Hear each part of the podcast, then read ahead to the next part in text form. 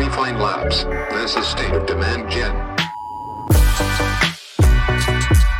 Hey, podcast listening people. Connor Dubie here, host of B2B Mentors. Honored to be here with you. I have with me a real treat for you, my friends, my marketing friends, especially. I have Chris Walker with me, the founder and CEO of Refine Labs, a progressive demand generation agency that challenges the status quo in B2B marketing, and also the host of State of Demand Gen podcast, where uh, Chris shares tangible advice and tactics alongside today's top B2B marketers. Honored to see you, brother. I've been hearing so much about you and have been in high demand to get you on here recently. So glad we made it work. That's awesome to hear it, Connor, and really happy to be here. And just a little note for people, yeah, I'm sure that the the marketing friends of the podcast might be more uh, more ready for what I'm talking about, but we're having business level conversations in here. So if you're part of a business, an entrepreneur, a C level executive, or anything in between, doesn't matter whether you're in product or anything, the things that I'm about to say really matter to business overall. Um, and so a lot of people put it in a marketing category, but would highly encourage people that are even outside of marketing to get educated on what this means. A hundred percent, and and vice versa. Marketing needs to be learning about top line business, and and and so vice versa. I'm I'm I'm very glad that you said that. Now we got to cover this. So how do you go from biomedical engineering degree to agency owner and just moving and shaking and blowing up the space? I th- what what my engineering background taught me is how to methodically challenge assumptions and how to um, question and to question whether or not what other people feel are facts are actually facts, which has led me to do things and experiment with things and try things in ways that other people would never consider because they think about things as already been proven or facts. Some of the things that I talk about that marketers continue to get stuck on are how they think about attribution inside of companies relying mainly on software in order to measure attribution, how they think about things primarily from a sales lens, thinking about leads first rather than revenue first, which is something that marketing has been plagued by for decades.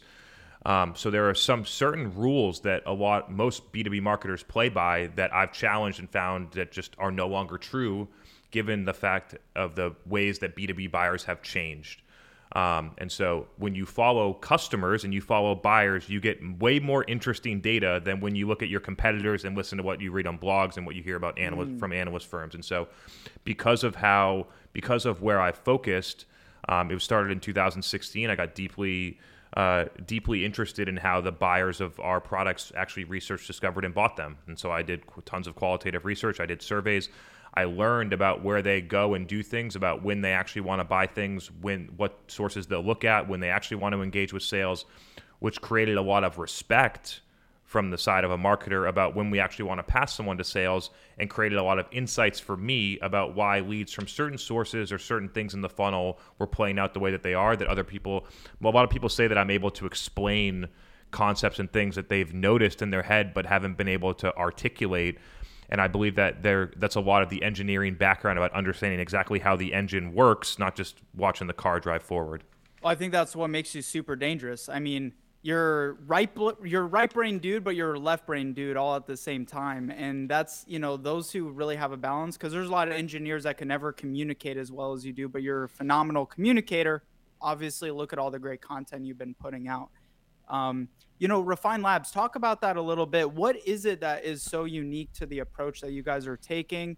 What is the secret sauce that has gotten you so much hype recently? I would say, you know, like Yeah. wh- wh- why are so many people recognizing your unique approach to what you're doing nowadays? So, Refine Labs is a go to market strategy firm. We help companies think differently about go to market, which originally starts for most companies in marketing. The reason why is because most B2B companies know how to do sales, they've been doing sales for a very long time. The missing piece that what they have is letting their marketing team do actual marketing by empowering them with the right measurement, the right metrics, and the right goals. Um, and so, what we've developed is a proprietary uh, go to market framework that we call PIPE, which gets marketers on the right track to here's how we're going to measure marketing, here's how we're going to think about attribution, here's how we're going to goal our team. And then once we change the mindset about what marketing is, the measurement of how we're going to actually measure it, then leads into the execution. And because companies don't have because companies rely on a different way to measure marketing, a different way to think about marketing, they actually do marketing 100% differently than us. So when it actually gets into the execution, we are highly differentiated in what we actually do. The channels are the same. People might think, oh, Refine Labs, they're just doing LinkedIn ads and Facebook ads and helping people with content and stuff like that. It's not about the channel, it's about how you use it. It's not about the tool, it's about how you use it. And so what we do is entirely different from a goal standpoint, from how we think about content and creative, how we think about strategy, how we think about measurement, um, which leads people that are highly educated on the differences to to see just how unique and different our approach is. We're working on formally publishing that. The target goal is in May. Uh, May of this year to publish our uh, our go to market framework that we call Pipe, so that everyone else could go and adopt it. We have about a probably somewhere around 50 to 60 companies using it right now.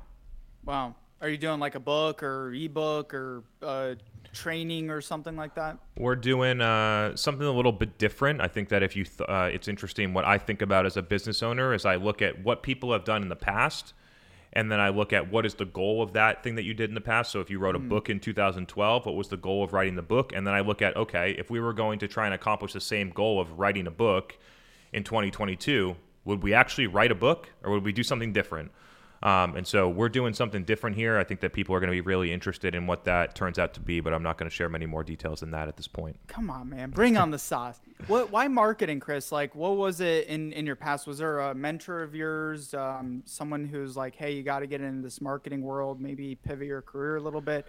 Why, why, why, yeah. why the marketing route? So I, I come from a background of manufacturing and medical device companies where marketing is very different than how companies that I work with now think about marketing. Um, where marketing is focused on pricing, product roadmap, go to market and distribution, and promotion. Um, most companies that execute marketing put it in a little box of promotion and call it Marcom and call it a day. But if you actually look at marketing in the broad view, marketing is business everything that's in there. Go to market strategy product strategy pricing and financials and business cases and then the promotion plan. Marketing is business. And so if you if you think about marketing that way um, you realize that all of the things in there that are essential to growing a business and, and doing that are in there.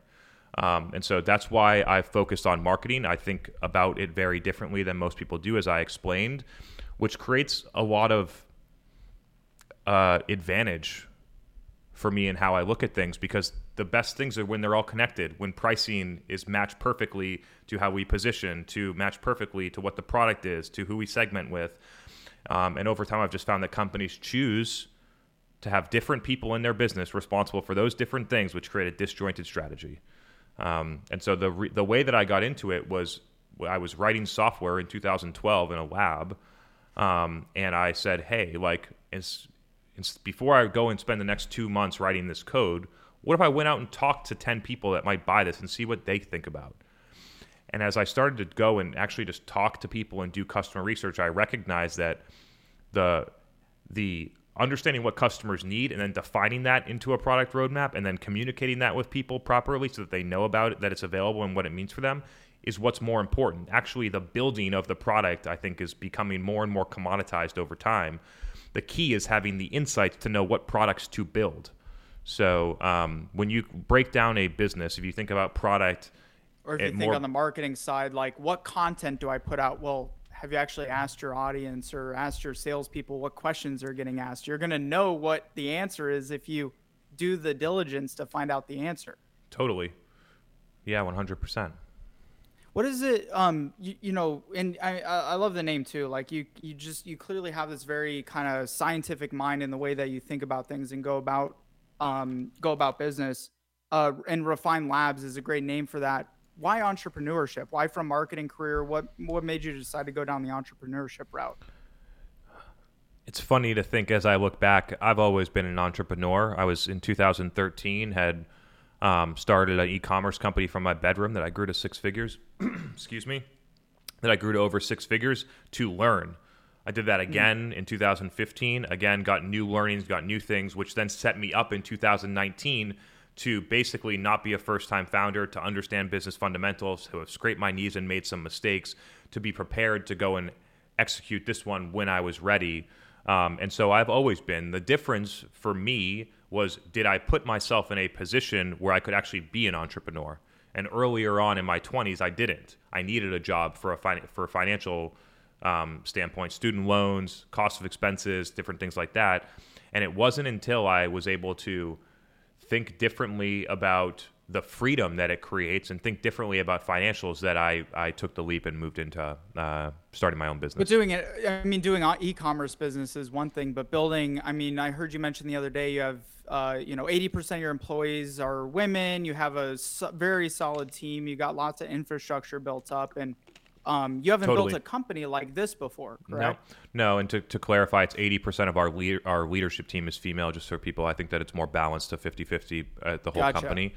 Um, how many employees? How many? we're about to cross now? over 100 employees. And for reference for, for reference for people, uh, three years ago this business didn't exist. So, so we've gone through some years, really good growth. Yeah.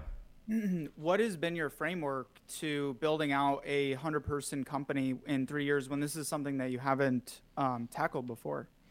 Um, I haven't necessarily tackled it before, but I spent seven years studying it, and even though my job title doesn't really reflect reflect it, practiced thinking about things like a CEO for a very long time, was involved mm. in board level decisions since 2013, um, and have always brought that mindset to things when I'm working in a B2B company, and then as well in the e commerce things, which taught me a lot of different things about cash flow, supply chain, financials, things like that, that give you more practical knowledge, as well as in the marketing and advertising about like, how am I going to go and sell this $60 pair of shoes or whatever you're doing? And be able to still uh, subtract the margin, subtract the CAC, and make a profit. So there was a lot of business fundamentals that got uh, got taught there. The things that I focus on, and I think that every business owner should focus on as a CEO, or you need to find a partner that can focus on them, are product, t- talent, and and marketing or ac- customer acquisition. Product is is more inclusive than just a thing that you sell. It's the experience that's wrapped around it. So the, that would be product, customer success, things like that. You got a big bucket of t- in, in talent at all levels, and then you have a bucket of marketing and customer acquisition. Those are the three sort of like main buckets that I focus on. On the product side, if you think about strategy, it's it's differentiation, it's segmentation. There's so many other layers as you move into those three, but those are the three places that I focus that have driven a lot of the success of our company. Um, and the key is in each of them having a clear strategy, having the insights from customers to know where exactly to focus. Um, and so, um, for the past pretty much my entire career, I've been obsessed with uh, like understanding customers at a level better than anybody else in the businesses that I worked for, and I still take that mindset today, which drives a major advantage because I real recognize that most companies don't do this. They don't. And I think you're helping yeah. marketers to do this uh, a lot too, in the way that they're not thinking about the bigger picture as much. But you're really driving that. You're really driving that that mentality um, for the CMOs out there. Yeah, the goal the goal was to elevate the profession of marketing. Um, mm. I have worked in companies before where the sales team makes fun of you, where the head of sales like looks down on you. Um, that's that was my career from 2012 to 2017, um, and then when you make the jump and you say, okay, I'm going to move from marketing, doing whatever marketing is right now, which is delivering bad leads, doing um, doing tactics that don't work, to I'm going to drive revenue for the company. I'm going to report on revenue, optimize for that, and I'm going to show people what's happening so that when our sales team is only 60% to quota and marketing's delivering the other 40, people recognize what the fuck's going on. Um, and so that's the balance that people need to get to is marketing getting out of the idea of optimizing for leading metrics or vanity metrics, which I saw a poll. It was really sad from SaaStr. More than 50% of B2B companies that responded, there were 650 responses. More than 50% of them still score their marketing team on MQLs or SQLs, which is unbelievable in this day and age. You should be scoring your marketing team on qualified pipeline that wins at greater than 25%, revenue and pipeline velocity in this day and age that comes through your website. And it's just so What's crazy. What's the difference between qualified pipeline and if you're counting as an SQL or an MQL? What's the difference there? Yeah, I mean, M- an MQL hasn't ever been touched by sales. An SQL, mm-hmm. depending on the definition, is most likely either a meeting booked or they haven't been touched by sales as well. And so the key here is aligning on win rates that matter to your sales team. So if your SQLs or your MQLs win at 5 or 10%, which most do, or way less than that, MQ, some MQLs win at 0.1%, then is that aligned with your sales? And then marketing optimizes for that. Okay, so we're going to optimize to get MQLs that our sales team wins at 0.1%, one in a thousand. How is that helping your company win? And if so, if you move the bar, if you move the goal to okay, we're going to optimize for for opportunities that we win at greater than 25%, and we're going to start looking at that. Where do they come from? Who are they involved with? What type of uh, what type of strategies create those? What do buyers say about how they discovered us when they get to those points? And you start looking at it and you're like, huh, well, most of the shit that we're doing over here to get high volumes of MQLs actually don't drive any qualified opportunities. Why are we doing this? Um, and that's a realization that I think a lot of people, if they looked at their data, the data is black and white, it's in your CRM.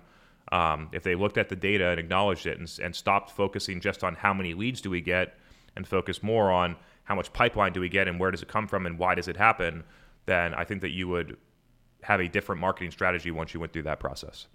Where where do you go to study this? I mean, where where are you looking for information and self educating um, yourself? So I guess that makes sense. Self educating. Yeah, yourself. yeah, yeah self educating yourself. Yeah. Um, the all of it comes now from doing. At some point, you got to get out of the. You got to get out of reading the books and wa- listening to the podcast, and you actually got to go out and do it yourself, where you get the real learnings, where you do things that people mm-hmm. haven't tried before, where you see things in real life, where you pull a lever and you get this output back. You start to see patterns, and then you realize, wow, okay, now I'm learning things that nobody else knows. I'm not looking at the information that every B2B marketer is reading. I'm doing it myself and getting this information, which is why I believe that I can explain things at such a deeper level, is because I spend all the time doing it. I spend time listening to how people buy stuff. I collect data at scale. We now work with about 55 B2B SaaS companies. We have data on where buyers come from, where revenue comes from, how much is being spent on media, how that's allocated, like all of the different business metrics that are associated with that. We have a ton of data that we're learning from, which allows us to innovate on the product and the strategy at a ridiculously faster rate than a company could on their own. Mm. Um, and so this is a really interesting sort of like, um, a really interesting. I called it Refine Labs for a reason. I believe that this will has, will evolve into a think tank innovation center where companies basically pay us so that to know what they should be doing in the next 12 24 and 36 months because we've already done it and proved it out. Um, but something tells me you wouldn't go to them and say this is the exact answer which is very common in the agency model of what you have like demand gen is okay we're going to p- put you into this exact framework we're going to run this program and then we're going to expect this many mqls at the end of it or sqls at the end of it and it sounds like to, to me you're really a testing ground and a, and a, and like um you know trial and error is how you actually run run run run maybe your programs or your clients programs. Yeah i mean the the frameworks are consistent how we measure how we think what we do. The frameworks yeah. are consistent. There's definitely nuances in how you handle it with the customer but i mean it's not to me it's not a bad thing. If you found something that worked it works at every b2b company you run it on. Why wouldn't you run it on the next one right? So mm-hmm. i think that people think that formulaic is bad. Like there are times where it's like okay we've done this at 50 companies. We know that it works. Like do you want to do it too or should we like test something else that we don't know whether works? So there's a core set of things that we know work and we know deliver that we implement with every company. And then once that ha- is over then we start moving into where are the experiments what are the more company specific or industry or segment specific things that we want to go and tackle and do based on the needs of the company and the business data and what customers are telling us. So, so I, yeah. I, definitely, before we wrap up here, I want to talk about the dark social side of things. You've yeah. been able to very well verbalize the thing that me as a marketer have had an understanding of over the years and th- just the amount of content I've put out there, but haven't been able to actually verbalize in the way that you have. But you you touched on something interesting. What are those core things. You know a brand new client comes in to your door what are the core frameworks that you're you know looking at and almost repeatedly are going to go in and implement to make that client successful? Yeah so uh, without getting into to too much detail the first step is on well a process trying to get the secret sauce yeah yeah we'll man. give it away. The uh, we talk about it all the time. The the uh, the first step that we do is a process called split the funnel which is where we analyze all of the company's lead sources against leads, pipeline, revenue, and then quantify key metrics like win rate, lead to win rate, um, sales cycle length, ACV, sales velocity, different things like that, to then characterize and see where are the sources that drive revenue at a high rate? Are they also more scalable?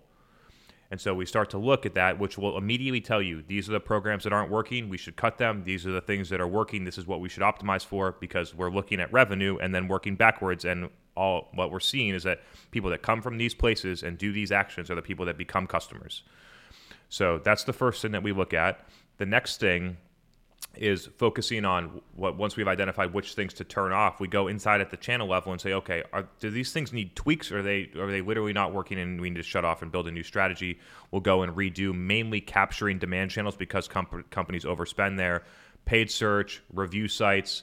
Um, I don't even consider content syndication a, a capture demand channel because there's not really intent there. So, uh, but search and review sites consume a, most of the budget in a B2B marketing company, about probably 80% or more. Um, and the key is to rebalance those budgets. So we look at where all the stuff that's not working, how do we reduce this budget to what we should actually be spending there, which is typically about 20% of what companies really spend. So if you dropped your budget by 80%, you'd get the same or better results, which is crazy. And then you take that search 80, and just to pause real quick, Yeah. search and review sites like a like a G2, uh, pay, uh, G2, Google yeah. search are the main ones, yeah. Yeah, Um, gotcha.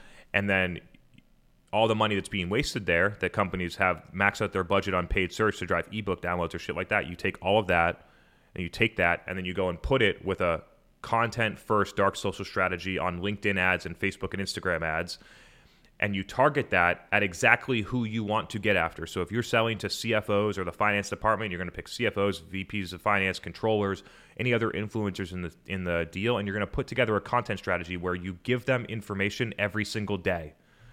Not that you sit there and Google and you hope that the person that's searching for you is qualified to buy. Most are not.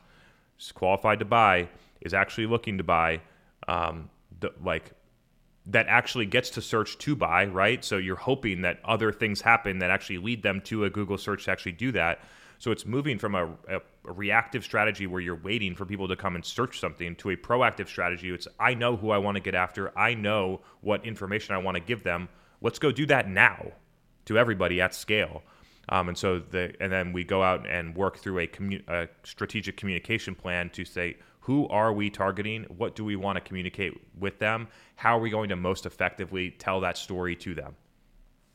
How does this play into the big picture of dark social? Also, why did you coin it dark social? Why not dark funnel if it's kind of like a bigger funnel versus social? If I'm word of mouth or if I'm on a search site, it's not necessarily social media. So, does this apply really only to social media? Or, Yeah. you know, what is, how do you define it and what is kind of the big picture? there? Yeah, I don't call it a, the dark funnel because they're different, and I'm interested in breaking them down for for people. So first off, I am not the the owner of the term dark social. It originated in the early 2010s to define when a person took a Facebook uh, piece of content and messaged it to somebody else, and that was the original definition. Mm. Can cut that down. Um, that was the original definition. And then over time since 2014 when that happened to now a lot of things have changed. And what i did was i took the liberty of using that term and updating the definition to what makes sense in 2022 not what made sense in 2014 which is that through the scale and the maturity of the internet it's not just facebook anymore. There are tons of networks content platforms different things like that that have privacy policies that are not giving you the data that are not creating intent data so, and all of those things are not being tracked by what most companies use to measure marketing, which is attribution software. And so, dark social broadly is through the scale of the internet, we've created tons of different word of mouth channels that are not being tracked, which is where B2B buying actually happens, where B2B buyers discover, research, and evaluate products using their peers, word of mouth with their peers, because they trust their peers more than the information they, the sources where they used to get information. And so that's the key difference when we think about the places where this happens. And the key here between dark funnel and dark social is whether there is intent or not being created. The dark funnel is all about intent where people are in a funnel. Get it? Um, in dark social, this is where people hang out. They don't have intent to buy. They're learning, they're consuming, they're interacting with their peers, they're getting information, they're deciding what business priorities to solve very few, very few of those people actually make it into the quote unquote dark funnel. Right. And so if you're only focused on the intent part of it, you're missing 99% of the market probably. And so we need to look at these in two separate ways. In dark social, we have social networks, Facebook, LinkedIn, TikTok, etc. We have content platforms, YouTube, Apple, Spotify, places like that. We have direct word of mouth, text messages, Zooms, things like that. We have communities, whether that's on Slack or Discord or a LinkedIn group or a Facebook group or anything like that. We have third party events where people come to an event like this or people come to go and watch someone speak where it's not hosted by the company. The company's not getting that data, but people are talking about information and things that relate to those companies that can't be tracked. There are tons of different ways where this is happening at word of mouth, whether that's in micro pockets or at scale with people that are getting millions of impressions. And so those are all the places. And if you think about what all the things that I just said, and then you think about where do you get information when you want to buy an expensive, considered purchase, you go to the places that I just said.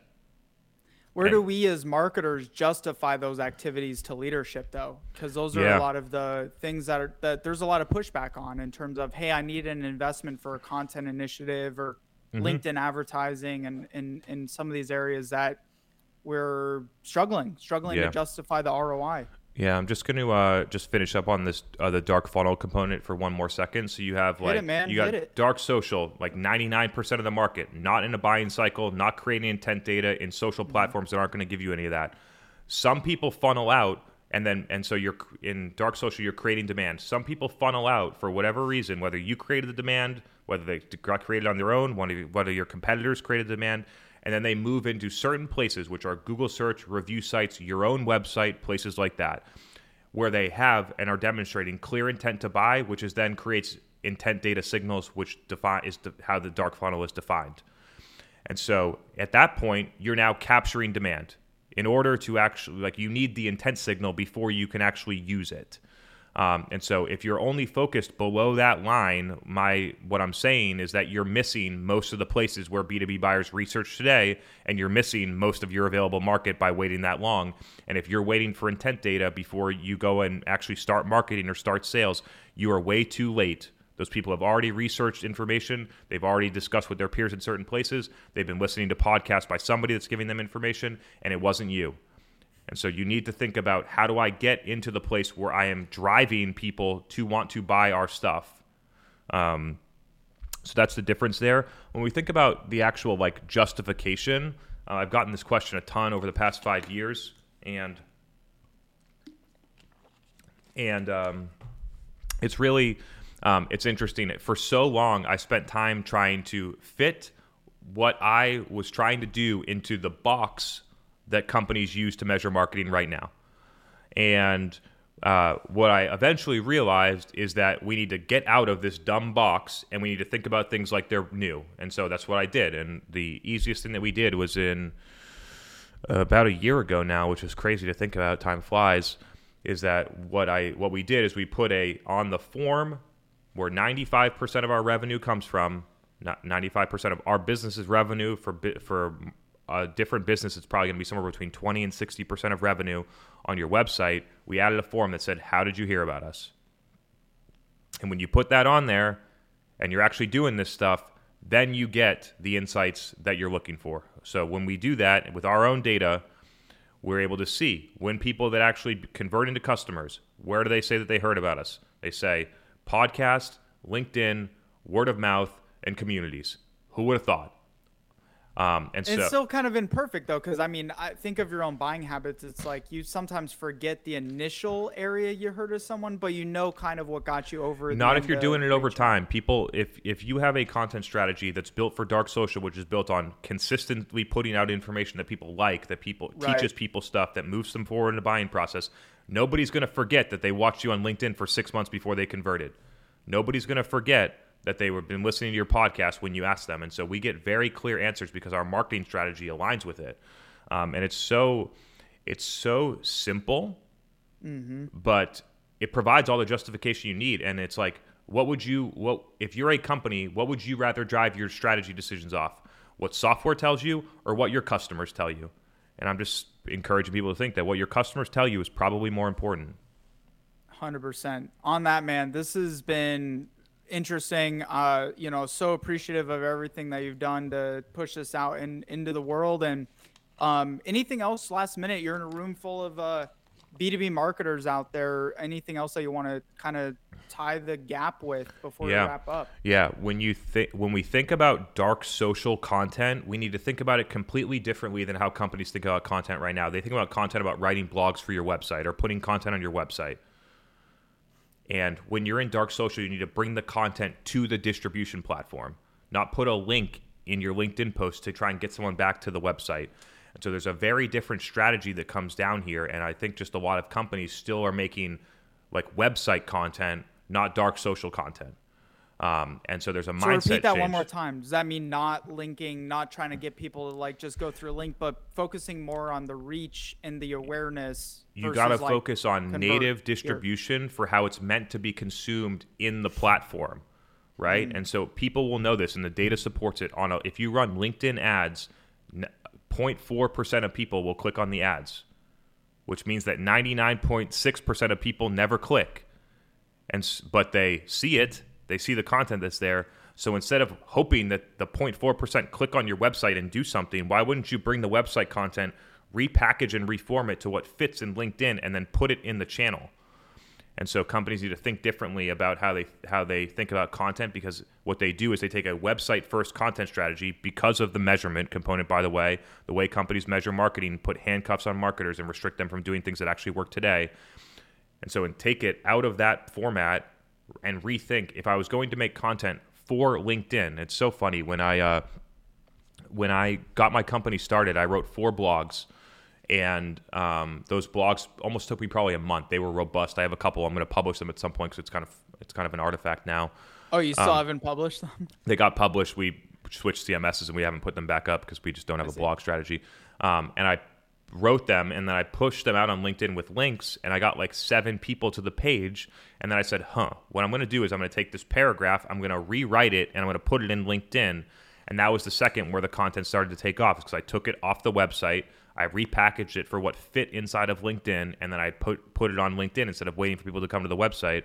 Um, and that's a shift that requires new measurement, new mindset, and just an overall different way of thinking about it. So people need the the take home here is that if you're having a dark social strategy, you need to have the right dark social content to fit in there, not just taking your old content strategy and using dark social as distribution.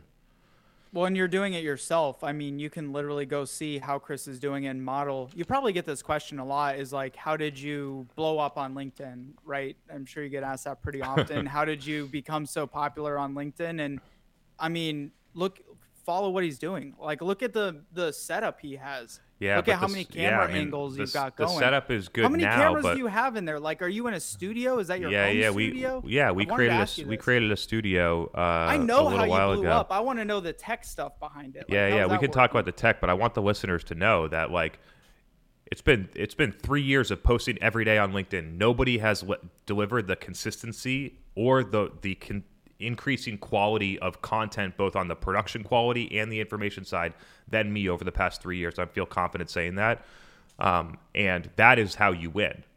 You have a defined audience. You create great content that helps them. I can't I can't tell you how many messages I get. We're going to celebrate some tonight on our 100th episode of Demand Gen Live about the amount of people that send me messages about, "Hey, I got your I've been listening to your content for free. I just got promoted to chief strategy officer or director of demand gen or I started my own company and shit's going well." And all that stuff is amazing. That's how you get that's how you get it to work is you give people information that helps them win without thinking about what's in it for me. Um, and that's a that's a mindset that I have empathy is very difficult for people to wrap wrap their heads around, but that's how you win. And it and it it it ends up in I'm not confused here. It ends up in business for my company, but I never think when I'm on a live like this, when I'm doing a podcast, when I'm in my community, when I'm posting on LinkedIn, I never think about how how does this post or how does this event create sales for me. Um, and a lot of people can't flip their mind to get there. folks, if you're getting value from this, do Chris and I a tiny favor. I mean, minimally give this a like. Second, the best thing you could do, absolutely, is just drop a comment, say hi, whatever, super helpful. And then third, if even not for you, share this because I guarantee you there's somebody in your network who will get great value of this. They maybe haven't been introduced to Chris yet, and they need to see my ugly mug too. I mean, come on, we're Oh, doing come this. on. We're doing this, doing this live. So, with that, my friend, what is the best way for people to find you, follow you, get into contact with you? Yeah, absolutely. If you feel, uh, if you'd like to learn more, feel free to connect with me on LinkedIn, Chris Walker. I accept all connection requests that look legitimate and I don't feel like are going to be a spam pitch afterwards. And uh, and then check out the State of Demand Gen podcast, which is live on Apple and Spotify. Uh, we've published more than 250 episodes on go to market and content strategy for B2B. Um, and have over 50,000 marketers and, and uh, revenue professionals around the world listening to it. So if that is interest of you, I'd encourage you to check it out. That's the State of Demand Gen podcast. I appreciate you much, brothers. Super grateful for you sharing the time today. The rest of you guys, thank you. Much love to you. Make sure you check out the podcast on all your favorite audio apps, and I will see you on the next one. See you guys. See you, everyone.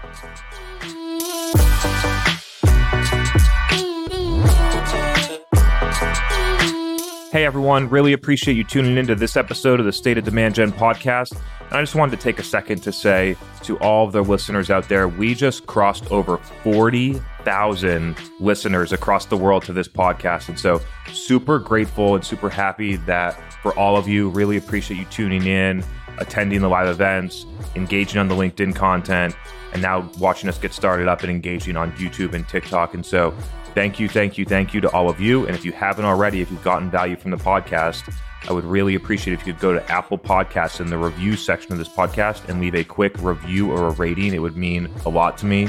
Thank you very much, and we'll see you for the next episode.